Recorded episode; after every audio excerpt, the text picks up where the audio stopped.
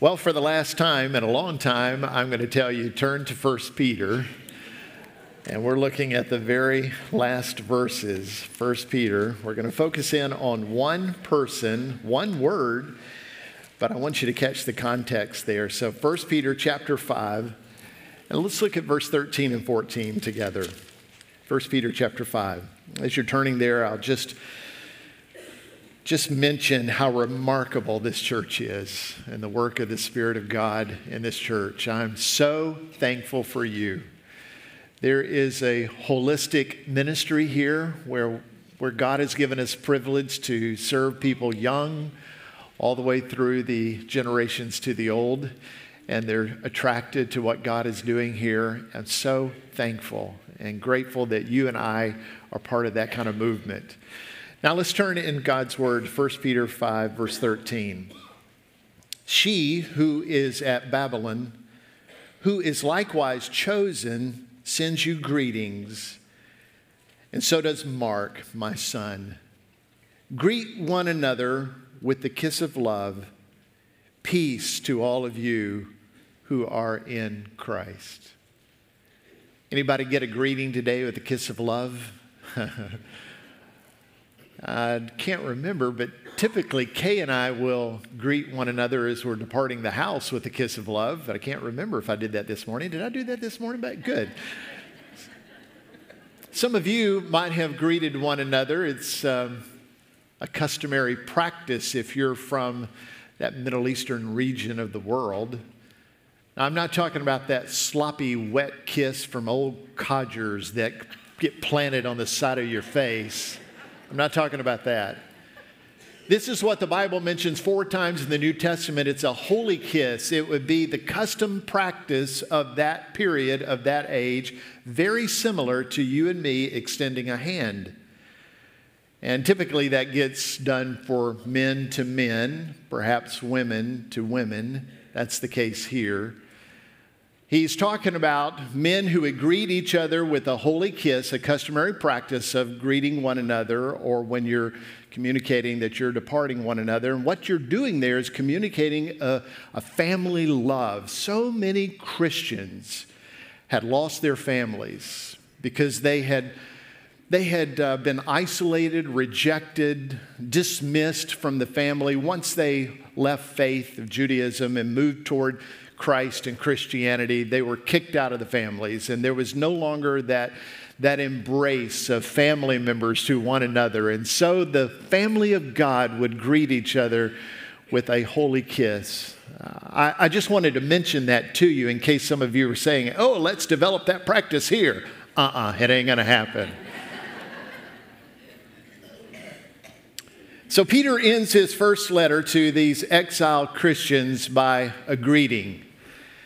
And it's a greeting from the church there in Rome and from a close friend of his who is sort of a mentee for Peter. It's Mark. Mark says, uh, Tell your mom and them hello. That's what he's saying here. How many times have you said that to somebody? Oh, tell them I said hello. And you don't tell them that that person said hello, do you? But Peter actually does it. He actually writes that, hey, Mark said to tell you hello. So his intention to the letter was to be written to and read by those saints who were dispersed all into the to the Asia Minor area, that what is northern, or excuse me, southern modern day Turkey. It would be the places like Pontus and Galatia and Bithynia and Cappadocia, and those, those places that you and I have been talking about for some time. And he wrote that letter, of course, from the epicenter of persecution in the world, from the heart of the Roman Empire. He has written that from Rome. Now, you remember it's the epicenter because Nero has spread some lies about the cities burning, pointing it towards Christians as if they are the ones who torched the city.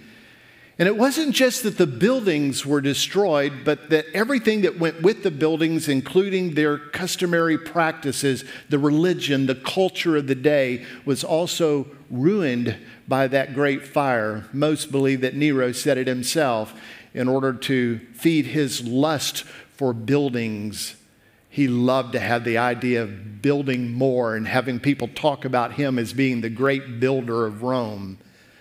And so he does that and he points to the Christians as if they did that. And there was already a tension among Christians because they were closely aligned with the Hebrews who were hated by the, the Roman people. And now this is like escalated it. So it's the epicenter for the persecution that is taking place against Christians. And Peter is writing a letter to those persecuted saints that are now exiled from the Roman areas into the places of Asia Minor, trying to get away from some of that. And he's writing to them from that epicenter. So he uses a covert term for the church there in Rome, not wanting to draw attention to them. He calls them the ones who are in Babylon. He's talking about the saints who are there in that idolatrous city of Rome. He's saying those people are sending their greetings to you. Now, remarkably, there is a church that is thriving in that evil, idolatrous city. And because of the hatred and the abuse, and Paul, uh, Peter not wanting to draw attention to them, he just refers to them as she who is in Babylon. You know what really moves me in this section of the closing of the letter? Those final words that he writes to them saying, Peace to all of you who are in Christ Jesus. And I think what moves me is because the writer and the recipients are experiencing intense opposition and suffering. Peter is only a couple of years away from his martyrdom, his death coming at the hands of the Romans because he preaches the gospel. He's just a couple of years out of being executed, and yet he writes, as the one who is a sufferer, to those who are suffering, peace. Peace to all of you who are in Christ. That encourages me because it helps us to come to conclusion about this. Those of us who are in Christ Jesus live in the peace of Christ. Regardless of what is going on around us, regardless of what is happening to us, our peace rests in our identity in Christ. Because in Christ, as Peter has already written to them, he is restoring, confirming, strengthening, and establishing us. Everyone in Christ Jesus can experience his peace because we know that all the promises of God are yes in Christ Jesus. And we know that Christ is reconciling all things to himself. There is coming a day when all of that brokenness and all that fracturing and all that persecution, opposition, and suffering is going to come to an end. And we know that Christ is going to reconcile all to himself. So, in that, we can be at peace. This is temporary. Peter is lifting that before them, blessing them with peace. So, as I close the series today, I want to zoom in on one final person. He's just mentioned right here in this epistle, John Mark. He says, John Mark sends his greetings to you. Tell him I said hello, Mark says. Now, the introduction that we have of John Mark is actually in the 12th chapter, the 12th verse of Acts. It's just a quick, brief introduction. In that passage, Luke is introducing him as John, and he says, oh, his other name is Mark. We find out there that he is the son of a wealthy woman whose name is Mary. Now, we think that she's wealthy for a couple of reasons. Number one, she has a home large enough to host an event like a prayer meeting. And secondly, she actually has servants. One of the servants we know the name of is Rhoda. And so here is a man named John, also goes by Mark, who has a mom named Mary, and she is of means. And they gather people in their home in order to have Bible study, if you will, the teachings of the apostles who were repeating the teachings of Christ that were given to them by the Holy Spirit, reminded of them by the Holy Spirit. Later would become the New Testament for us. They're going over those kind of things and they're having intense prayer sessions. They're, they're praying deeply. So we know Mark has a mom who is in faith in Christ and is pressing towards the things of Christ. And we know has a cousin as well who is in Christ, and his name is Barnabas. And so we find out from the context of Acts chapter 12 that Mary's house is this gathering place for saints of God, Christ followers, and Mark has come from a very strong Christian family, a family of faith. One night, Mark's mother is hosting one of those prayer sessions, and there's great need for that vigil because Herod has just executed James, and Peter is in the inner prison expecting his execution at any given point.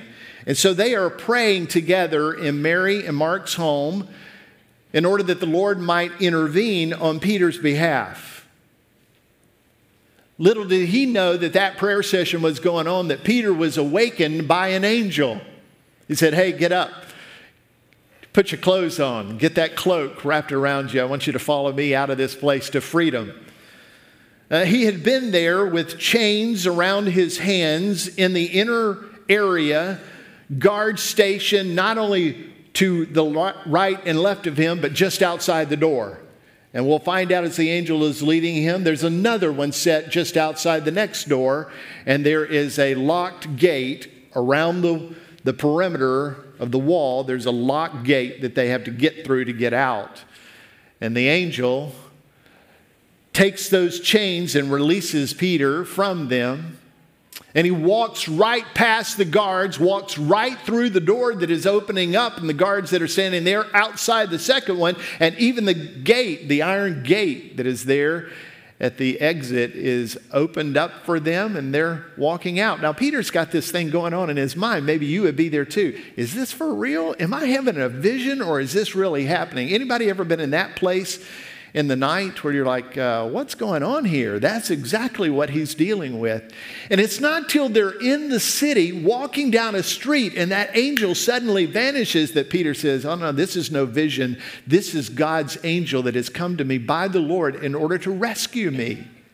That's when it all sort of clicks for him. And he decides he's going to keep on walking and he's going to end up at Mary's house and he is going to surprise the prayer vigil.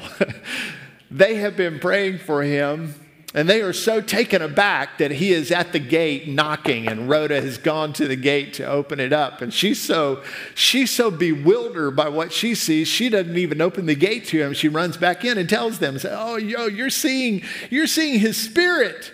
He's already been executed. That must be his spirit you're seeing. They can't get that to jive in their head either until he begins to tell them all that God had done for him that night and how he had intervened and answered their prayers. And then he just kind of slips out in the night to go to another place, not wanting to draw attention, the Roman soldiers there, to that place. And then he ends up going on down to Caesarea. So there's little doubt that Mary and her friends that are gathering around in her house Many of them are disciples of Christ who were there at the time of his life, and some of them are even the apostles like Peter. They had a significant impression of the gospel upon Mark. He's young, but he is very impressioned by them and the truths that the gospel has brought to him. And then John's cousin, John Mark's cousin, Barnabas, had a great impact on him as well. Now, you're probably very familiar with Barnabas. His name is actually Joseph, but the apostles give him the nickname Barnabas, which means son of encouragement. Uh, it's a way of affirming him. Uh, we're not going to call you by your name Joseph anymore. We're going to call you Barnabas because you're a son of encouragement. Every time we're around you, you build us up, you encourage us. He's from the tribe of Levi. He's uh, actually uh, there from Cyprus. He's an amazing man. The Bible says that he's a good man, full of the Holy Spirit and faith. The Bible actually says in Acts 11 24, because of his ministry and the impact he had on many people, they came to know the Lord Jesus. He was a man who was a soul winner, who wanted to make sure that people knew about Christ and the good news of Christ. He was remarkably generous. You remember over in Cyprus, he ends up selling some of the property and he takes that possession that, and the money that he gets from that, and he just lays that at the apostles' feet and just says, however you think it ought to be spent, you spend it in that way. He was a wonderful, generous man, great encourager of the scripture and truth. He was one who recognized the miraculous gospel impact and transformation that Saul went, uh, came under. In fact, he's the one that actually took Saul to the apostles and said, Hey, this dude's for real. You, you need to befriend him. You, you need to link in ministry with him. It was Barnabas who did that. You said when everybody else was rejecting Saul, he was saying, Listen, I'm going to speak for him. I, it's not even going out on a limb. I trust God for him. It was Barnabas who did that. He was a leader of the Antioch, Antioch church. In fact, that church commissioned him on the first mission journey. You know how we, we will have eight, nine, 10, 11, whatever mission trips in the year where we commission people out? Uh, Antioch was the first church to do that. And it, it was a long missionary journey, uh, spending time throughout the region just ministering the gospel of Christ.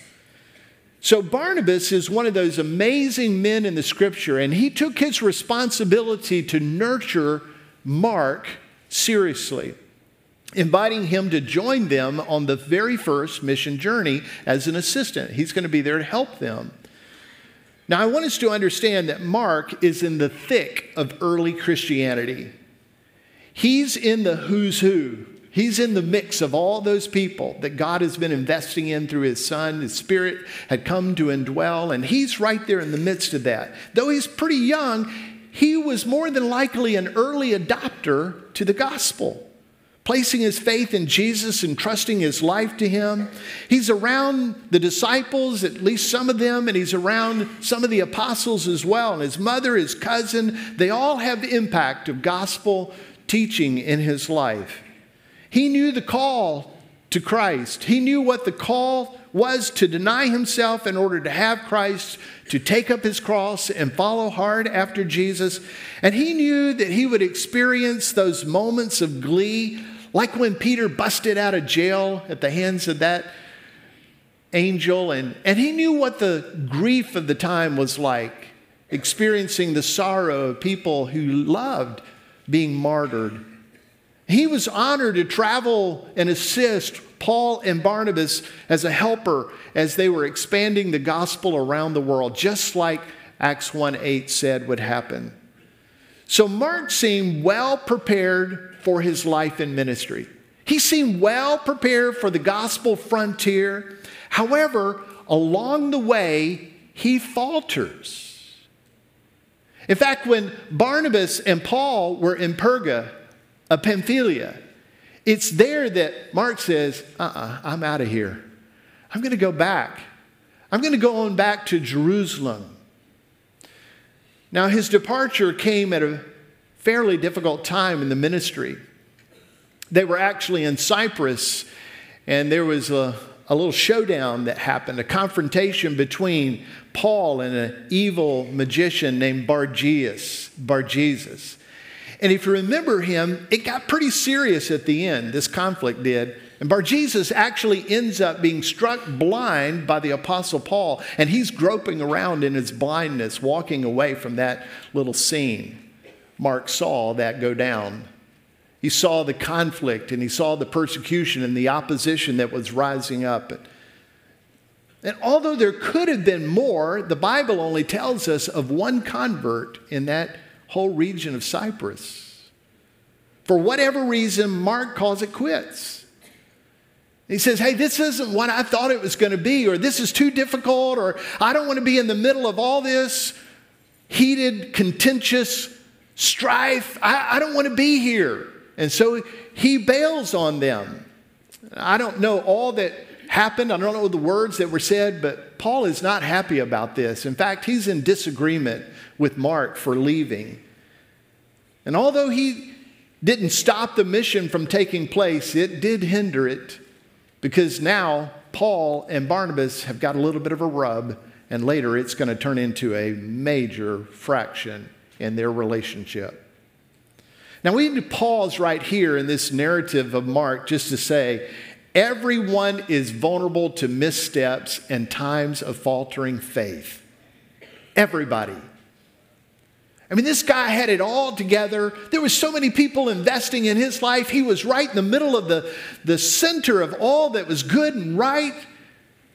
He was around the very people that God was doing incredible work in. If there's anybody that ought to be able to get it right, it ought to be Mark. And if there's anybody that ought to be able to get it right, it ought to be us. But everybody is vulnerable to missteps. Everybody has times of faltering faith. So, like Mark, we can carry the treasure of the gospel within us, but that gospel that we carry in us is in jars of clay.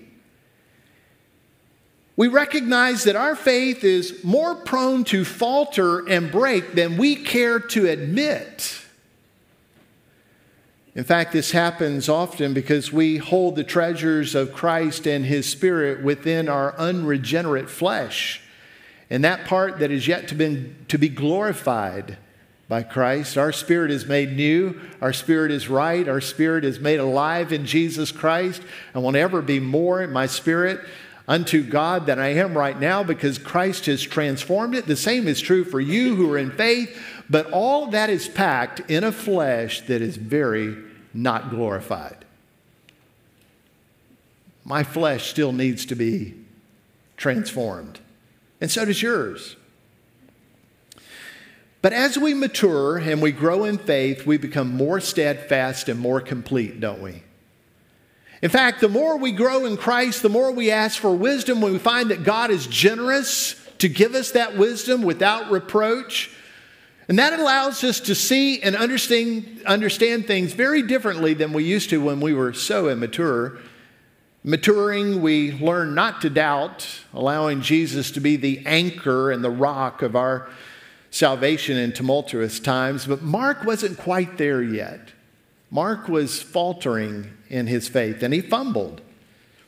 Now, Luke is very gracious when he writes about that in Acts. He doesn't give us details, he just makes a matter of fact statement. He just says that John left them and returned to Jerusalem if not everyone, almost everyone has experienced times of vacillation. Perhaps you sense God calling you to do something before and you didn't take the steps of faith to do it. You were vacillating. Or maybe you started on a journey and you found out that journey was a little bit too difficult for you and you recognized the cost too high, so you stepped back and went the other direction. Or possibly, like Mark, you've returned to what is familiar and easy, and you have abandoned what is challenging and unknown. Without a doubt, Mark regretted leaving the mission field. He regretted leaving that first leg, and if you don't mind me saying, it's the first steps of the first leg of that journey. Oh, sure, he had escaped the persecution that they experienced and he certainly escaped being chased out of all those towns that Barnabas and Paul were chased out of. He escaped the stoning like what Paul experienced. He escaped all of that that he was nervous about, probably. But he also missed seeing Paul raised, and he missed hearing these incredible spirit empowered, spirit filled messages that brought the gospel hope to so many people. And he missed all those numbers of people coming to faith, and all those churches that were rising up, and all those elders that were left behind, planted by those men who had been entrusted with the gospel call. He missed out on all the Holy Spirit had done throughout the regions of Pamphylia and Galatia he missed all that. He missed the homecoming celebration of Paul and Barnabas when, at that moment, they declared all that God had done and how he had opened the door of faith to the Gentiles. Like Mark, faltering faith is the biggest regret of our lives. But I want you to listen very carefully because I've been building up to this moment right here. We don't have to live in constant regret. In fact, Jesus offers restoration and renewal. So, the very fact that Peter is addressing the church with Mark helps us to understand that Jesus restores and Jesus renews people. And he allows us to be part of that great movement So the Lord had worked in Mark's life to restore him and renew him, giving him another opportunity to be on mission. And he did it through people and the Word and the Spirit that would encourage Mark. So when it was clear that the time for the second missionary journey came about, Paul goes back to Barnabas, and says, Hey, why don't you join me? He said, I'd love to join you. Let's go back and let's encourage all those churches. And Barnabas says, And I want to bring John Mark with me again. I want to give him another shot. Now, Paul, if you know Paul, he's very pragmatic. And Paul said, Uh uh-uh, uh, ain't no way. I've been there, done that, been bit once. Once, shame on me. Twice, shame on you. Not going back there. Uh, I, I think he might derail the mission again, so no. Now, Barnabas is standing up for his cousin. He's saying, Oh, he's different. He's changed. Let's, let's bring him back. And Paul and Barnabas have such a fracture that they split. And Paul says, You can take him if you want to take him, but you're not taking him with me. And Barnabas says, Okay, I will. And Paul and Silvanus head off, and Barnabas and John Mark head off in a different direction. And they go back to Cyprus. Cyprus was the first leg of the first journey where Mark bailed on them. And they went right back there, sort of getting back on the horse after it had knocked them off. And now Mark stays the course throughout this journey. I can only imagine the kind of words that the conversation between Barnabas and Mark was like. Can, can you? I think because he's the son of encouragement, Barnabas' words to Mark in the midst of all that was like salve to his wounded spirit, no doubt.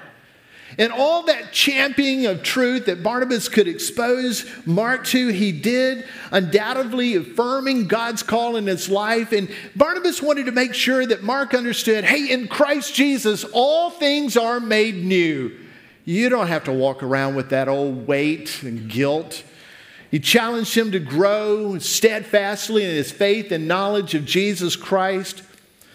So, Peter, as well, is continuing to invest in John Mark.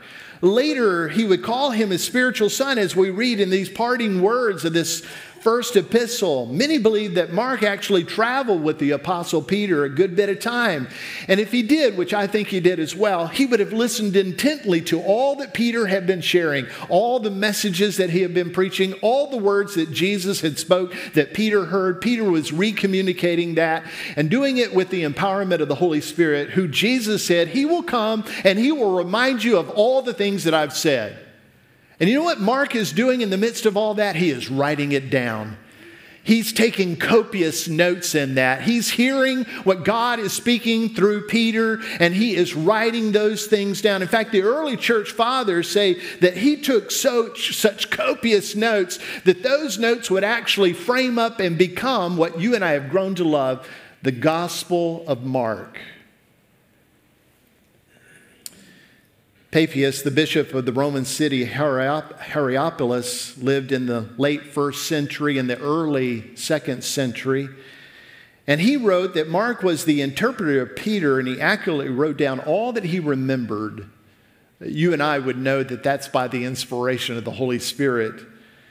As an interpreter, it very well could be that Peter would want to communicate to the Gentile world, and maybe Mark was better at that communication, so he could have actually interpreted into the Greek language. I think it's more that he transcribed, that he was writing down, that he made sure that all that Peter was sharing that was true and right, that needed to be passed along to all those who would be willing to read it, that it got written down. And so he wrote that. It's the reason why Justin Martyr in AD 150 said, The Gospel of Mark is the memoirs of Peter. Because he's recognizing that he's, he's taking those teachings of Peter and he's getting them down in paper, and you and I love to read about it from the Gospel of Mark. So, aren't we grateful that God's grace didn't allow Mark's faltering to crumble him to failure? I mean, isn't this like the Paul Harvey end of the story? That it, it, it's going to end well. Listen to me. You may have had great faults in your life and failures. You have had times of missteps. You've had times of great regret. But Jesus has come that your life will not crumble in that failure. Aren't we grateful for truths like that? Just the very mention of Mark by Peter just elevates that great gospel truth to us. We're thankful that the story doesn't just end with Mark's restoration and ministry, but that the personal restoration between he and Paul is significant as well. I kind of like the idea that we don't know the who, what, where, when, how about it. We don't know when it happened. We don't know who was there. We don't know what was said. All we know is that Paul and Mark get it right. They get it right to the point that they are so thick in ministry in the end that Paul can't help but write about him over and over and over. In fact, you'll find it in Philemon in that little short letter. It's only one chapter long. And here's what, what Paul says he mentions Mark as being with him in his imprisonment. And that's a big deal because there are times that Paul will actually say, Everybody has abandoned me. Mark didn't abandon him, he was with him in his most desperate time. And we read about him as well over in Colossians chapter 4, verse 10. And there, Paul sends the greetings to the church there at Colossae. And he says, Hey, Mark says to tell you hello. And by the way, if he ever shows up there, you make sure you welcome him. And when Paul wrote the second letter to Timothy, he said, Timothy, I really want you to come. He's just a couple of years away from his death.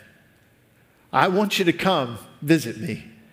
And while you're traveling to Rome, as you pass through, would you pick up Mark and bring him with you as well?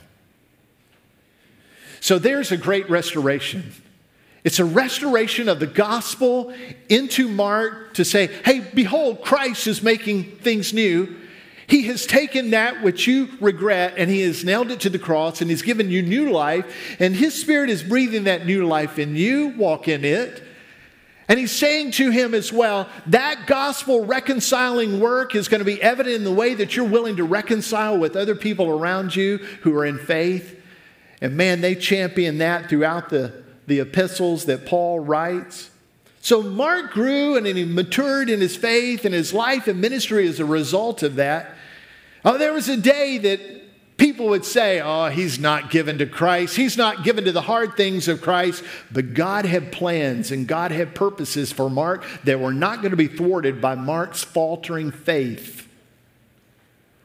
Those plans and purposes would be accomplished so the Lord restored him and nurtured him by his Spirit and used people alongside of him to do just that, like Barnabas and Peter, to build him up in those things. And here's where I wanted to land God has plans and purposes for you. Now, look at your handout. The only time I'm pointing to it today. Here I am, three quick points at the very end. And here they are. I'm going to lightning speed through them. Ready? Have you faltered in faith? Maybe right now you find yourself faltering. Maybe previously, and man, it's like chains around you. It's like weightedness to you. You can't seem to get quite past it. It's just constantly reminded of it. Have you faltered in faith? If you have, I want you to Listen again to the gospel of Jesus Christ.